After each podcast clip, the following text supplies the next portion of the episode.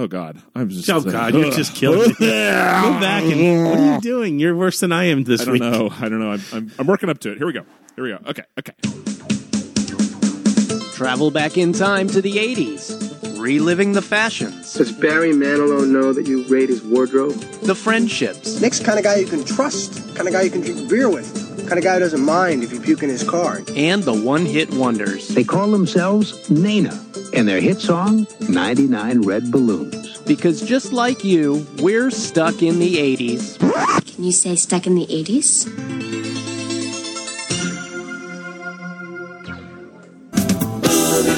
Ain't no Hey,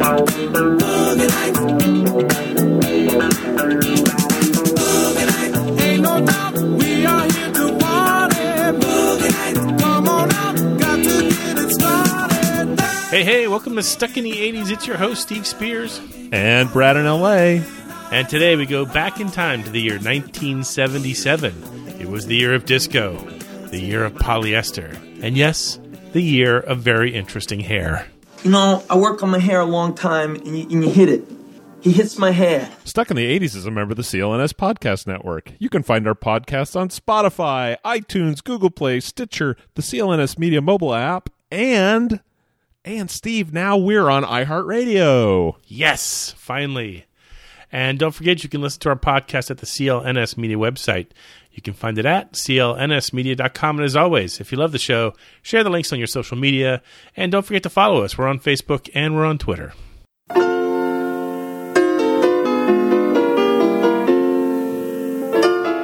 Ah, 1977. Brad and I were both just 10 years old. Gas was 62 cents a gallon, dude. A new car, $4,000. Anwar Sadat was Time Magazine's Man of the Year. What's a magazine? Spearsy cut that out. Hey, Laverne and Shirley was the number one show on TV. And some weird space western movie called Star Wars had just premiered at the movie theater. So, an all around fun year to remember, the music as well. Today, we're going to continue our Close But No Cigar series and spotlight the songs of 1977 that reached number two on the Billboard charts but went no further. And of course, we owe a big hat tip to our chief data wrangler and analyst, Chuck Coverly. He's not just a photographer, folks. He also has mad spreadsheet skills. Computer. Hello, computer. Just use the keyboard. Yeah. I do really enjoy these uh, these little uh, field trips into the late 70s. I mean, I- every, every time I hear one of these songs, a story comes back to me, or I can picture myself in some really unfortunate situation. like your bike chain came off because when you're 10, like, you know. Yeah.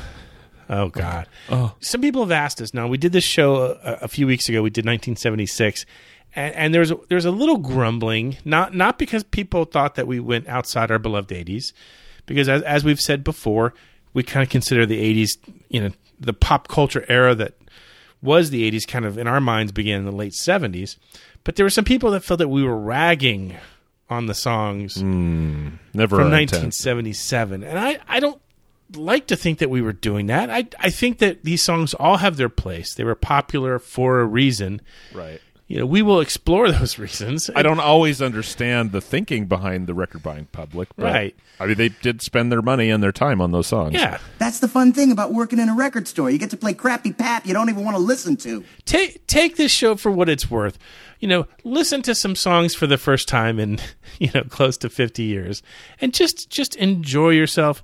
Don't worry about whether you like it or don't like it. Don't worry about whether or not we like it or don't like it. You know just enjoy the trivia just have some fun with it. Once we get through that we'll have our normal seggies. And then i got some news for everybody about helping out stuck in the 80s there's a new people's choice podcast award that we are up for this year and we need your help to win it. So so stay tuned after the seggies for that. In the meantime oh god we're going to start with one of my real favorites here. Back in 1977 this song reached number two but no further. It's fly like an eagle by the steve miller band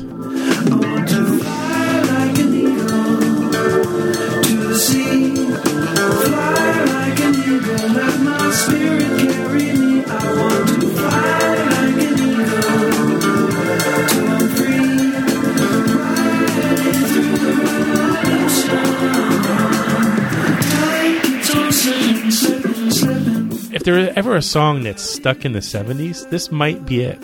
Yes and no. I mean, it's definitely of its time. I love the sound of this. The it's got the Hammond B3 organ sound, that kind of classic rock organ sound that just is it's so recognizable. But every part of this song, like just the, even the ride cymbal, you're like, oh yeah, there's that ride cymbal, and there's that beeping at the end. It's it's iconic. I can't It believe is. this didn't make it to number one. You would have thought that this sat at number one forever. As much as you hear it today on the radio, still, like if you're listening to a classic rock station, this is a daily song. This, Oh, this yeah. song still gets its due. Uh, written by Steve Miller for the album of the same name. It usually is played in tandem with the space intro. Oh, So- it's so great. And then younger members of Stuck in the 80s Nation might better remember it for 20 years later, 1997, when Seal, the British artist, not the uh, resident of the North Pole, art, art, art, covered Fly Like an Eagle for the Space Jam soundtrack. He even uh, used part of the space intro for, for the uh, song's chorus. I, did you see Space? I think they're remaking Space Jam, aren't they? I, I have no idea. I didn't ever see the original. I, I saw like five minutes of it. I think um, LeBron James is, is redoing it because, of course, he has to, to prove to everybody that he's better than Michael Jordan. But what Okay. evs? Okay, Stuck You know, in the hey, eight. We all have hobbies. Yeah, this is ours. Fly Like an Eagle went to number two on the Billboard Hot 100 chart week of March 12th, 1977. What kept it from the top spot? You're asking us right now because we have the answer. It's this tune, Evergreen by Barbra Streisand. Love, soft as an easy chair.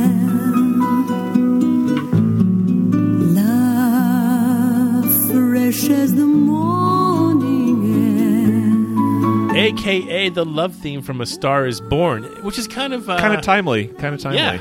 Did you see either the 1977 movie or the new movie, A Star is Born? I don't think so. I well, I know I haven't seen the new one, and I don't think I've ever seen the Barbra Streisand version, which was also a remake, if I'm not mistaken. Yes, it's been remade. Like it's it's like um, It's like that Oh. Brady Bunch plot where there's some confusion, and it was all a big misunderstanding. well, it's like Heaven Can Wait has been has been the same plot Yeah. line since the 1930s. I, I know I didn't see the 70s version of A Star Is Born. I started watching the new version the other night. I think it was Mhm. some Saturday night. I texted my girlfriend and I said, "Hey, I'm watching uh, A Star Is Born because it's on HBO now." And everyone keeps telling me it's a great movie, so I'm like, "Okay, sure, I'll watch it." And she's like, "Oh no, you're gonna you're gonna cry half the night." And I'm like, "Okay, then, movie going off." like I don't, I don't need that in my life tonight. Not on a Saturday night, I don't. Yeah. So uh, someday I will sit through it. I could tell it. We were, I was not ready for that emotional roller coaster ride. Clearly, Steve Miller fared a lot better, but um, Barbra Streisand's "Evergreen" is uh, aptly named. That song can stick in your skull like a tumor. Oh yeah, it gets caught in there pretty good, as I complained to you earlier this week. yes. I mean, it's We- it's what it is. we It's don't a, hate it. Yeah, we don't it- hate it. It's not a bad song. It's just a different kind of song. a different kind of. We're song. gonna get a lot of. You're gonna hear a lot of kind of solo female artists this week that, uh, you know, definitely kind of define a, a sound of the era. So, what's your number two but no higher hit from 1977? Steve, my first one from my beloved KC and his Sunshine Band. Keep it coming, love.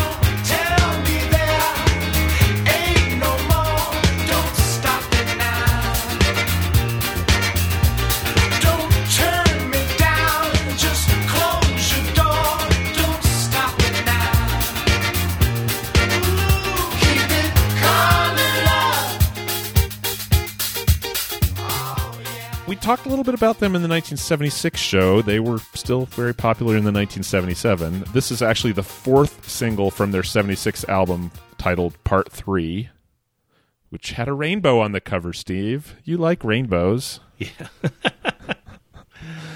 oh God, they were everywhere in the Yeah. late seventies, and even and then they even crossed over into the eighties, which you know, God bless him. I stand by my love for KC and the Sunshine Band. Is 1977 peak disco, or does it come a little bit later? 1977 was the year of Saturday Night Fever, so I'm going to say that was peak disco. Okay, yeah. The first three singles off this album were Shake, Shake, Shake, Shake Your Booty. Again, really tough lyrics to remember there. Uh, the classic I Like to Do It, What could they be talking about, Steve? And the third was I'm Your Boogeyman, which I'm pretty sure was the first single I ever bought. God. So this hit number two in October for three weeks. And because it was in the two slot for three weeks, it was held out of the top spot by two songs, which couldn't, Okay. they're completely different ends of the spectrum. The first one was the Star Wars title theme by Meco.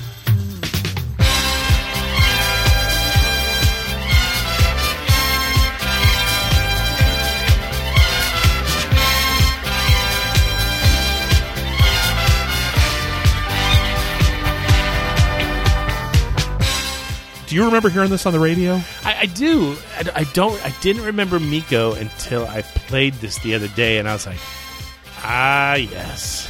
Yeah, it is. uh, You know, if this is peak disco, you are soaking in it right now. Yeah. It's kind of a weird. It's on an album called Star Wars and Other Galactic Funk, which is available on the Spotify if you're curious. But I think it's more memorable for the cover art, which is this weird kind of Jetson soft porn business. It's kind of weird.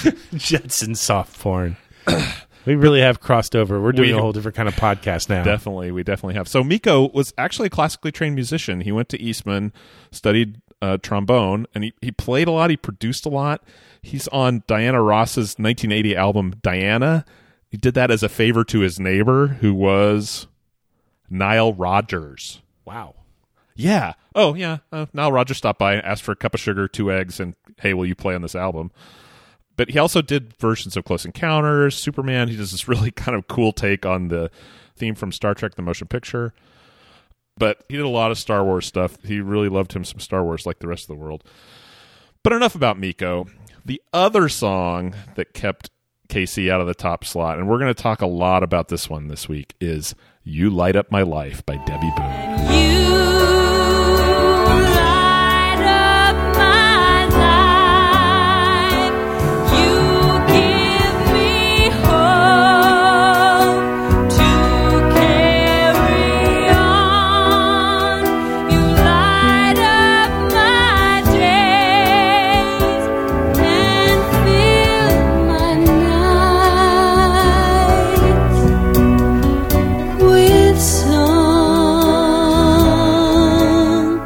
This is it. This, I think, might have been one of the first 45s I ever bought. Oh no! Oh no! Yeah, I.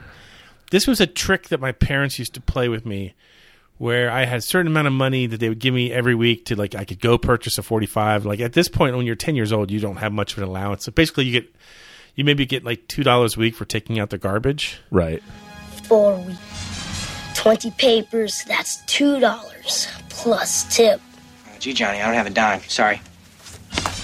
Didn't ask for a dime. $2. And so I would go to the record store with my two dollars.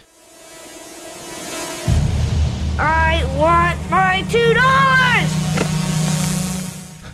to buy my 45 and I'd be looking at you know Kiss Love Gun you know and uh KC and the Sunshine Band. I like to do it. and then my mom would play this Jedi mind trick on me where she's like oh as long as you don't pick up that uh, Debby Boone song that would really be annoying and I'm like Oh, what Debby no. Boone song She's like, yeah, you light up my life. It's like some sort of disco rock anthem, and I'm like, what? What are you talking about? She's like, well, you know, go ahead, pick out your your Kiss song. That sounds great. And I'm like, no, no, no. Tell me more about Debby Boone. And so the ne- next thing I know, I have a 45 to a song I don't want to hear ever again. That's fantastic. I love Yeah. your mom. Your mom is awesome. She's truly evil at times. So this is from her first solo album, and yes, this is Pat Boone's youngest daughter. And I think it's safe to say this is her signature hit. Oh God, yes. And I will say no more about this so that we have things to discuss later in the podcast. Okay, well, here's my next uh, number two, but no further. The late 70s were also the era of not only disco, but of Peter Frampton. And of course, Frampton Comes Alive. But this is a song that came after that. This is I'm in You. remember this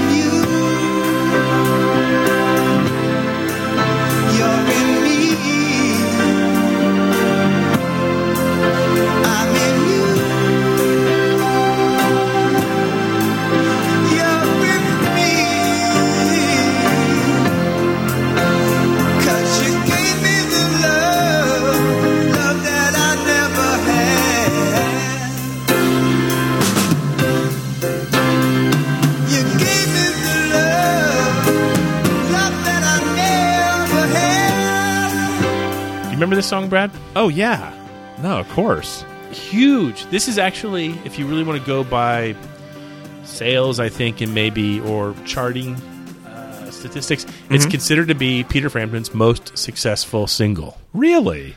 Right. It came after he got back from touring to Mhm. record his live uh, album, Frampton Comes Alive, in 1976. And it's about him becoming recently separated from his first wife. Aw. So he wrote he wrote this song down. It comes out huge monster hit, not only in the U.S. but around the world. But there was one song that kept it out that uh, didn't give Peter Frampton his due, and that was Andy Gibbs. I just want to be your everything.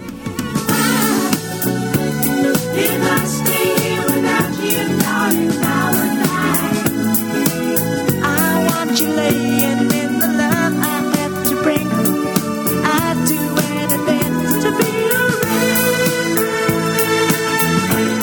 sadness, a little happiness there uh, in 1977 with Frampton and Andy Gibb, who sometimes I think people confuse with each other.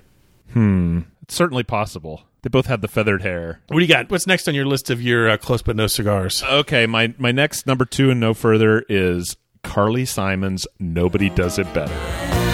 Nobody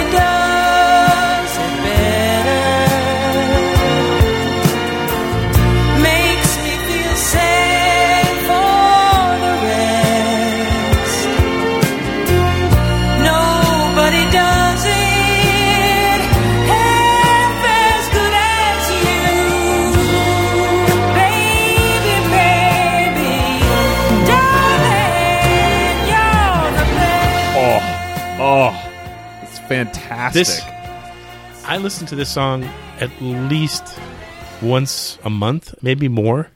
Yeah. This is the theme song from the 1977 James Bond film, The Spy Who Loved Me, which has the classic, probably the best, I think, James Bond opening where he skis off the cliff and opens the parachute and it's the Union Jack. Yeah. Oh, that's so great. I don't always. I'm not. A, I mean, people say I'm an '80s homer, but really, if I had to pick one James Bond movie to watch for the rest of my life, it would be The Spy Who Loved Me. Really? Yeah. I mean, Barbara Bach. Not just it has everything. It, it has everything you need in a Bond movie. It's got easily one of the best theme songs. Oh, yeah. It's got in my mind my favorite Bond. It's because it's it's got Roger Moore. It's got the Union Jack flag. It's got the right sense of humor. It's got the really good villain. It's got the all the fun toys, the underwater car. You know, people That's are eaten by sharks. I mean, what more you got can you? Jaws. You, got Jaws eating sharks. It's got Jaws. I forgot about that. Yeah. So what more could you want? This whole scene set. I'm, not, I'm like getting way off course here, but the whole scene in Egypt, you know, in front of the pyramids at night. Oh, It's, it's good. best it's good. Best scene from the best Bond movie with the best theme. So there you go. So tell me more about the song. Okay, so this had the longest chart run of any Carly Simon song. You're So Vain actually made it to number one, but it was on the charts for two months less than Nobody Does It Better. Uh, right. yeah. Justifiably so. Yeah. I love this line. Rolling Stones David Ehrlich wrote, Of all the odes to Bond's sexual prowess, and there were a lot of them, Simon's is the most satisfying. Oh, that's really good writing. Uh, and he's right. He's right. So this was nominated for Song of the Year Grammy and for Best Original Song Academy Award. However, it had the bad timing to hit number two in late October, where it was kept out of the top spot by. yep, it's "You Light Up My Life" by Debby Boone.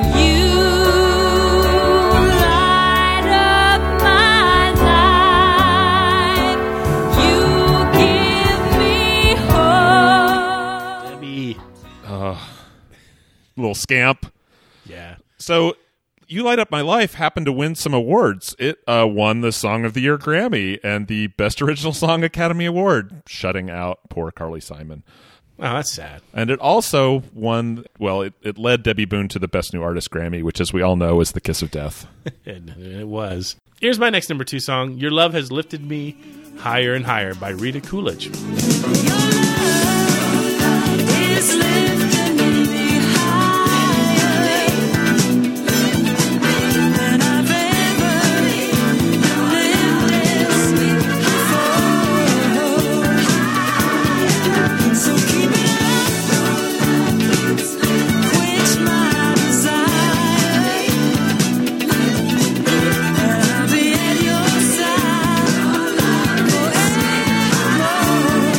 Now I know a lot of people are saying right now that, that this sounds familiar because it appears on the soundtrack for Ghostbusters 2. Yes, you're right and you're wrong. This song is on the soundtrack to Ghostbusters 2, but it was a peppier version that Huh. was performed by Howard Huntsberry. This song, Higher and Higher, is actually what the name of it is. Not written by Rita Coolidge, written by Gary Jackson and Carl Smith. It was originally recorded by Jackie Wilson, the great Jackie Wilson, Oh. back in 1967 for his album Higher and Higher. So you might be remembering it for that. That became a top 10 hit, but Rita Coolidge remade the song uh, for her album in 1977, and it has a more moderate tempo. So that's why you're kind of like, oh, man, it feels like you know someone's playing it at the wrong speed. Yeah. But still, an amazing song. It was kept out again from the number one spot by a song by the Emotions called Best of My Love.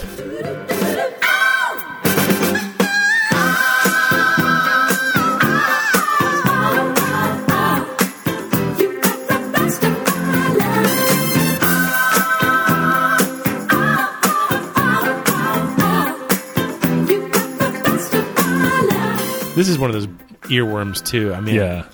You, you got to be careful how many times you to listen to, to the emotions because it really It this one messes will with your settle in there. emotions. Yeah. oh my god, some fun there, man. What do you got coming up next? Okay, up next on my stuck at number two, I give you a classic disco track, a truly classic disco track, "Boogie Nights" by Heatwave.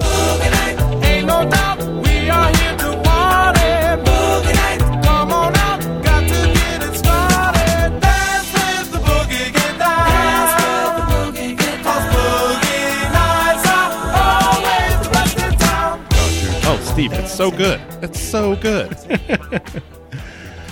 I did not know that this was a British band. I didn't either until I did my research, which is also known as going to Wikipedia. Uh, this is the third single from their debut album, which was titled "Too Hot to Handle." You know, heat wave. I'm seeing a theme here. Oh yeah, so clever. Yes, backing vocals on this were performed by American actor singer Clarke Peters, who you might have seen in the space western Outland. Nope. No, you don't remember Sean Connery's Outland? I, I do remember the movie. I, I don't think I saw it though. I- No. It's pretty good, but you I hate know westerns. everyone you hate that. westerns, so I do, why would I you do watch hate it? westerns. don't know why. I just do. More recently, Clarke Peters was Detective Lester Freamon in The Wire. Didn't see it. Really? no. Gosh, even I've I haven't seen the whole thing, but I've seen at least a couple seasons. They all die at the end. That's all I know. It's a common theme in humanity. You sad, sad man. Yeah, I guess that is true. At the end, we all do die. It's Um, true. Slowly. So this was actually it went to number one in one country, and that was New Zealand. New Zealand. Yeah, Interesting. Yeah, and it wasn't just a, like number one for a little while. It was the number one on their 1977 year-end chart in New Zealand. Whoa. Yeah. New Zealand, what's up there? I know. The sheep love them some heat wave. This has the the unenviable distinction of peaking at number two in both the UK and the US. And you might be sensing a theme here. In the US, it had the bad timing to hit number two in November, where it was kept out of the top spot by You Let Up My Life by Debby Boone. Oh, Debby. Ugh. Now, if you if you're tempted at this point to write some hate mail to us, that would be entirely okay by me. What's there to hate? We're, we're representing Debby's hard work here as the number one song for half the year. Yeah. Did you know that You Light Up My Life is actually a cover? I did not know that. It was originally recorded by Kasey Cisyk, better known for her jingle work. She did the Have You Driven a Ford Lately and You Deserve a Break Today recordings. Oh, wow. Yeah. This was for the soundtrack of a 1977 movie of the same name. I don't remember the movie. Is that a bad thing? No, it was kind of a small thing, not a big deal. I didn't even know it was a movie either until, again, I started doing my research for this show. yeah. Well, my research for this show led me to a rare one hit wonder from the 70s. My final song to represent this week is Float On by the Floaters.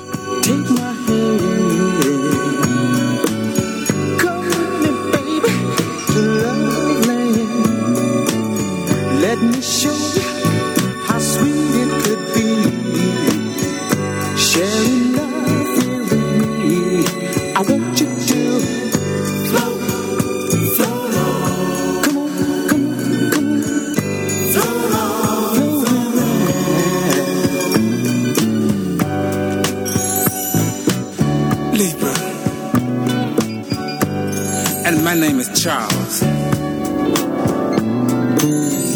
like a woman that's quiet.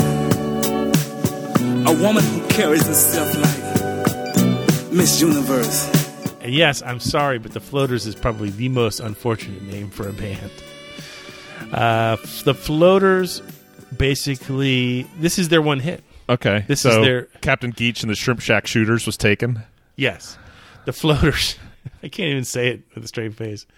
The big trend at that time, it's such a parody now, was to use the spoken verses, you know, and astrology signs and Podcaster uh, Brad.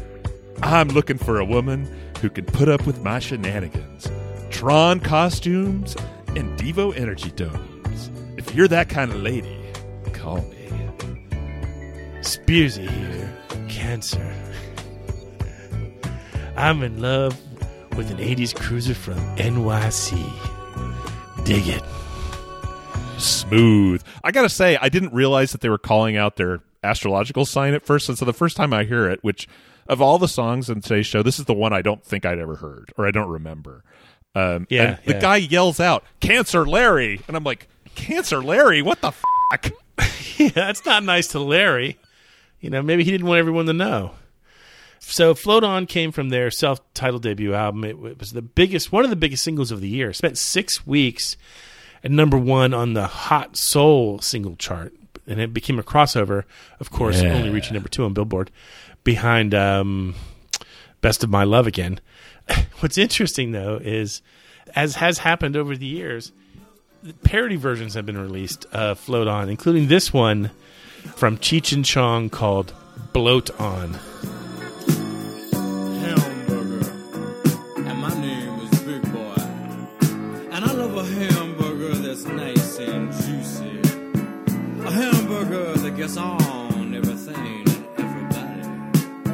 A burger with nice, soft, warm brown buns. Covered with mustard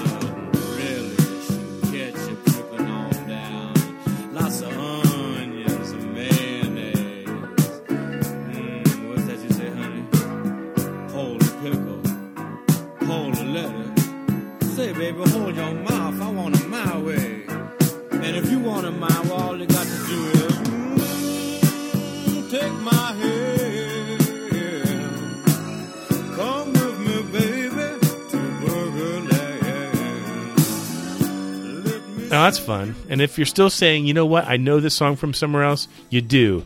In the early 90s, it was used to advertise Cadbury's cream eggs. So there you go. Hey, you know, cash the check. Yeah. Good, good for you, floaters. Good for you.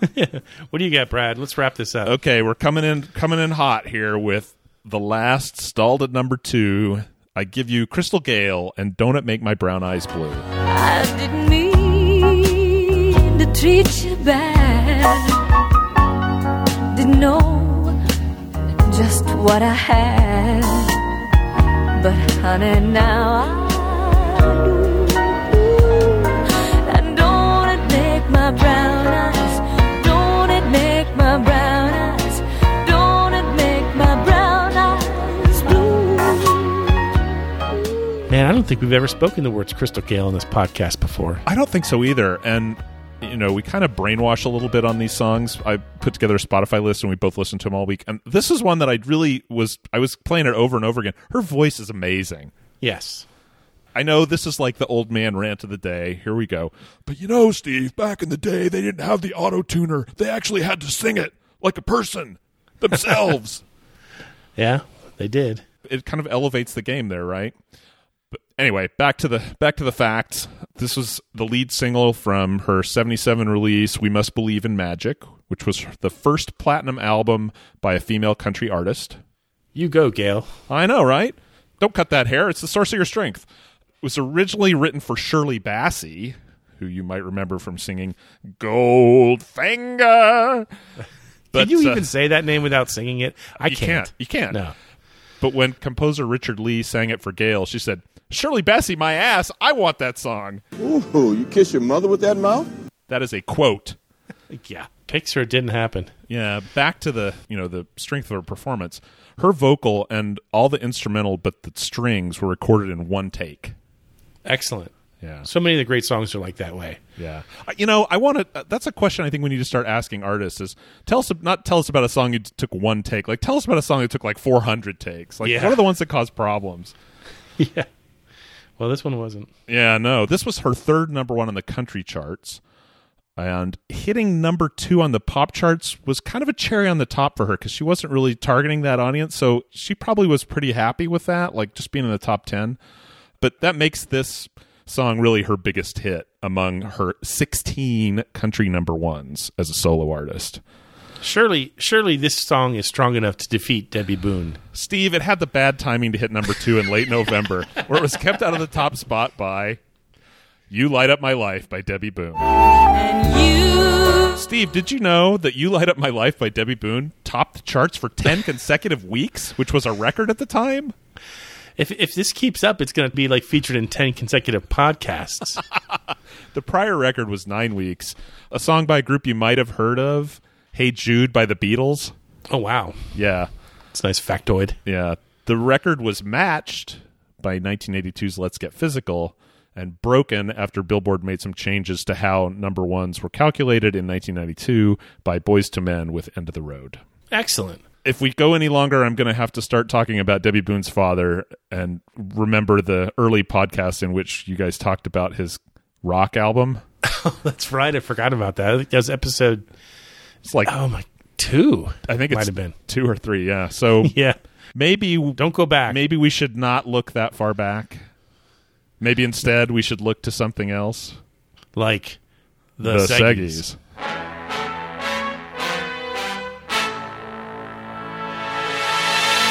Ah, the familiar refrain of listener mailbag. We got a lot of letters lately, and we haven't had time to read them, so we thought well, let's let's read three of them this week. The first one is from Jay Frabe, CPA from Bixby, Oklahoma. Uh, Brad, where's Bixby, Oklahoma? It's on the eastern side of the state. Okay. Um, not too. It's kind of in the Tulsa sphere of influence, if you will. Ah, the, Tulsa. the greener, hillier side of the state. A little, little prettier over there, I think. And so uh, Jay Frabe has a letter about our previous show of number two hit songs from 1976. So why don't you read it, Brad? Okay. Jay Frabe, CPA, writes Spearsy and Brad, like many of your listeners, I'm a child of the 80s and not ashamed of it. That's good. Glad to hear it. I was born in 1969, graduated in 1987, and spent the formative years of my life in this most amazing decade.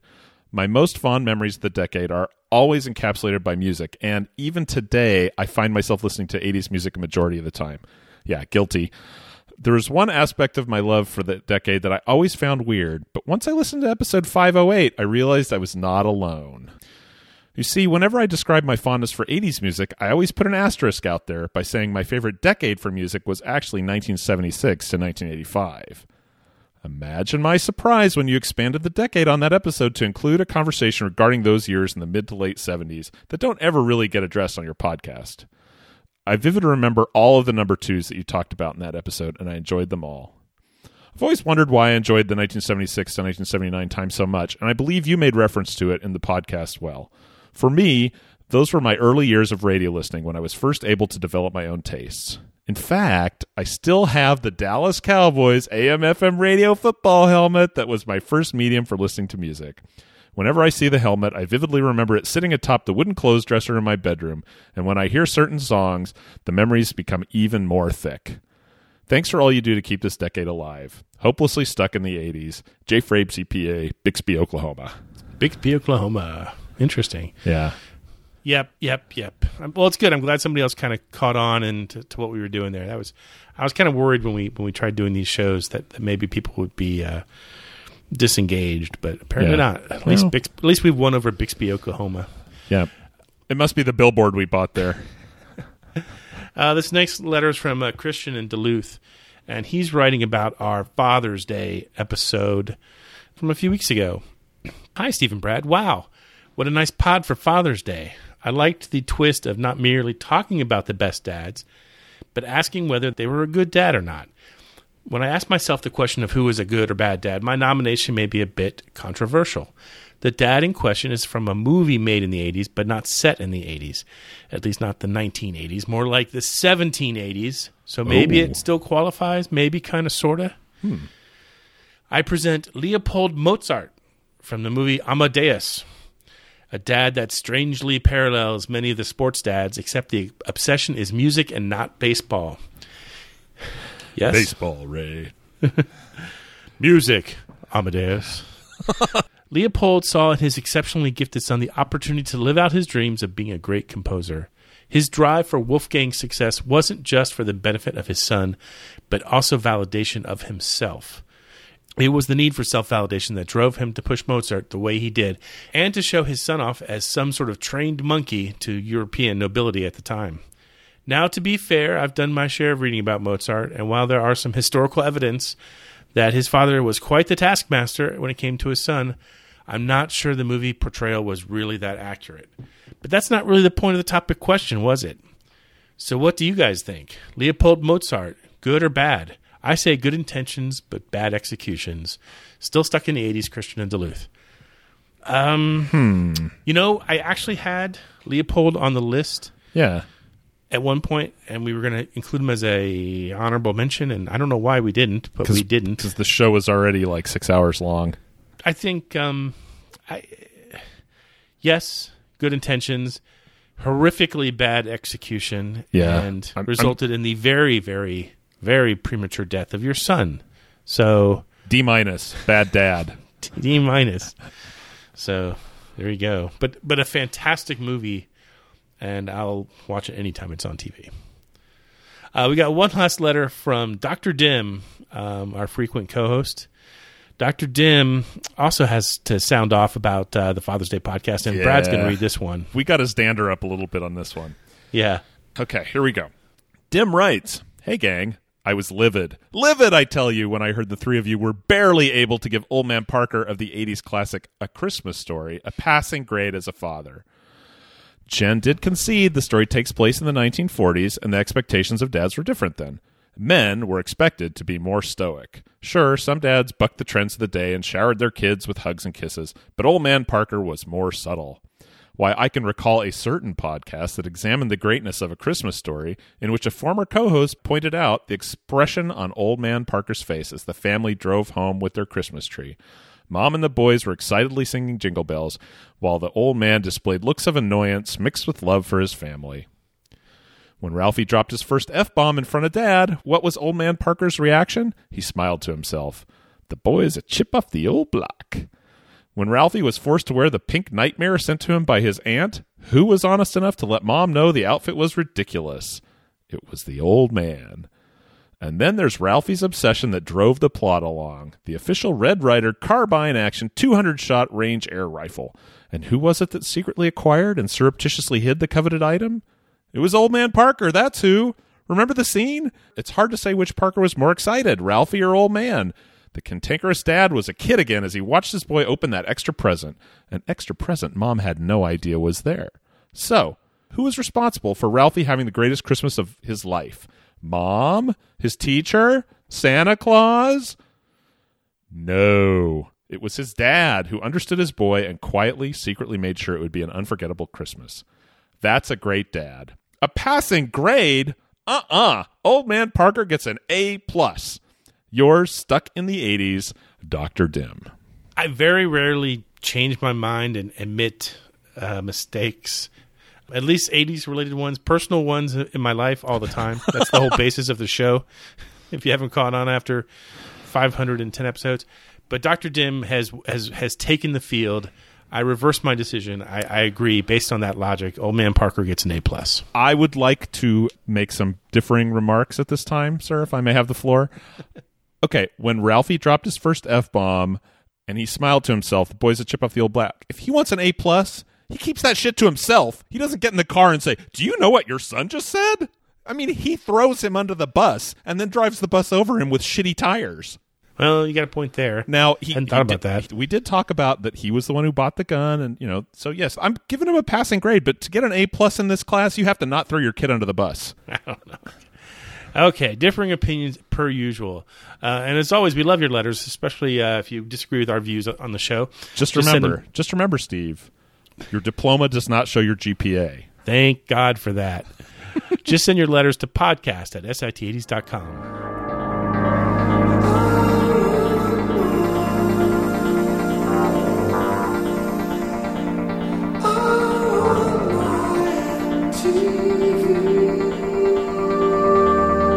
Ah, the ever so new but yet familiar, and yet I have no correct adjective for it.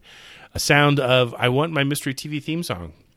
We'll play a snippet of a TV theme song from the 80s. If you get it right, you're entered into the contest for some swag. The current swag is uh, bottle openers, but they're new bottle openers. They're f- postal friendly bottle They openers. are. They're flat and easily mailed. Unlike magnets, which apparently are not postal friendly. And so the one I sent to our beloved fan did not arrive safely. And I'm very upset because that was my last Ugh. magnet. I have no more. All your magnetism has been spent elsewhere. Yeah. Looking at So- you, New York. Stop it. Pay attention. Here was the last clip from the last time we did this Segi. That's Murder She Wrote.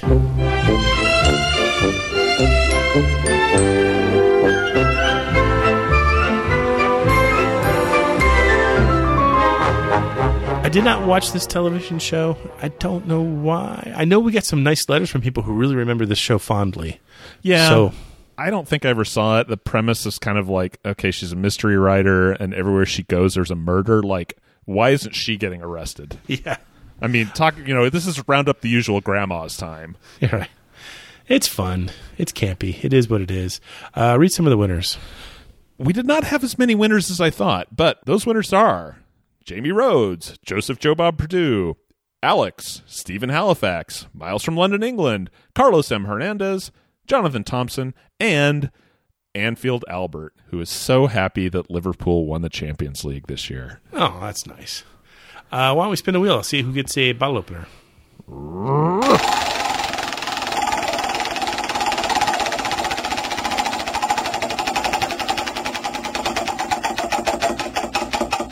And looks like it's going to land on Jamie Rhodes. You're this week's winner. So Nice. email us your postal address, and um, we'll get something out to you sooner or later. Sooner, sooner. No, I'm com- I'm I'm committed to a 24 hour turnaround on all bottle openers. Oh wow, interesting. That won't hold up, but you know. Oh, I mean, just because it's true doesn't mean it doesn't hurt. Yeah. Anyway, here we go. Uh, pay attention. Here's this week's mystery TV clip. Portland is a long way from LA. If you know it, email us at podcast at sit80s.com and tune in soon to find out if you're a winner. We'll be right back after this commercial break. Stop! Stop everything! What now, Professor? An idea that will change the cookie world forever! Melted chocolatey middles in the cookies! Too late, we just did it. New Keebler Magic Middles. Try one. Wow! Crisp cookie outside, luscious melted chocolatey filling inside. And we're of genius! We're pretty proud. Stop everything again! Put chocolate chips in them! We've got those too. New Magic Middles from Keebler. Genius, pure genius.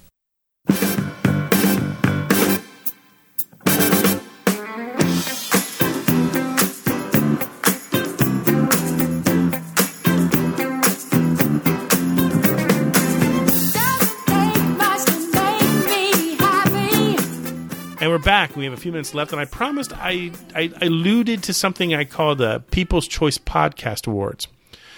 Starting July 1st, nominations are open for the 14th annual People's Choice Podcast Awards. And basically, uh, it's it's up to the listeners out there to decide who wins. Stuck in the 80s has been nominated for the entertainment category. And um, we're hoping to put on a pretty good show. You know, maybe people out there who've been listening for a few years might want to give us a vote. Anyway, here's how it works. Um, go to if you go to our Facebook page or our Twitter page, um, we'll probably put it on the website too, sit80s.com. We'll put a link to the awards. It's at podcastawards.com. That's the where the site is. There might be a specific link that we can give you that takes you straight to where you vote and that's what we hope to put on our social media. But but look for that. We appreciate your support for us. You know, the show is a labor of love and it has been for almost exactly 15 years now. So, interesting enough. Holy cow. yes. It'd be nice to um you know, have some hardware. I don't know what we get. Help us put on a good showing here. Yeah. Maybe we just get a Starbucks gift card. I don't know. I a hearty hand clasp and a, and a bottle opener mailed Yeah. six months later. some uh, some chai tea, iced chai tea would be nice about this time of year. Hmm. But in the meantime, we will continue our march towards the 80s with our close but no cigar uh, number two but no further hits. Cue them up. Enjoy the 70s songs, but remember, Brad and I are here, hopelessly stuck in the 80s.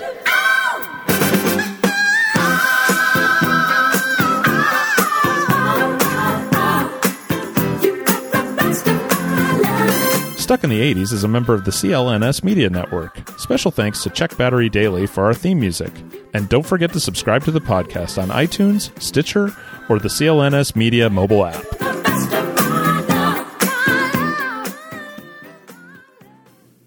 Don't do the strange part. So here's my next number two song. It's familiar, but not. Ah! Here's my next. Here's my next number. Here's my next.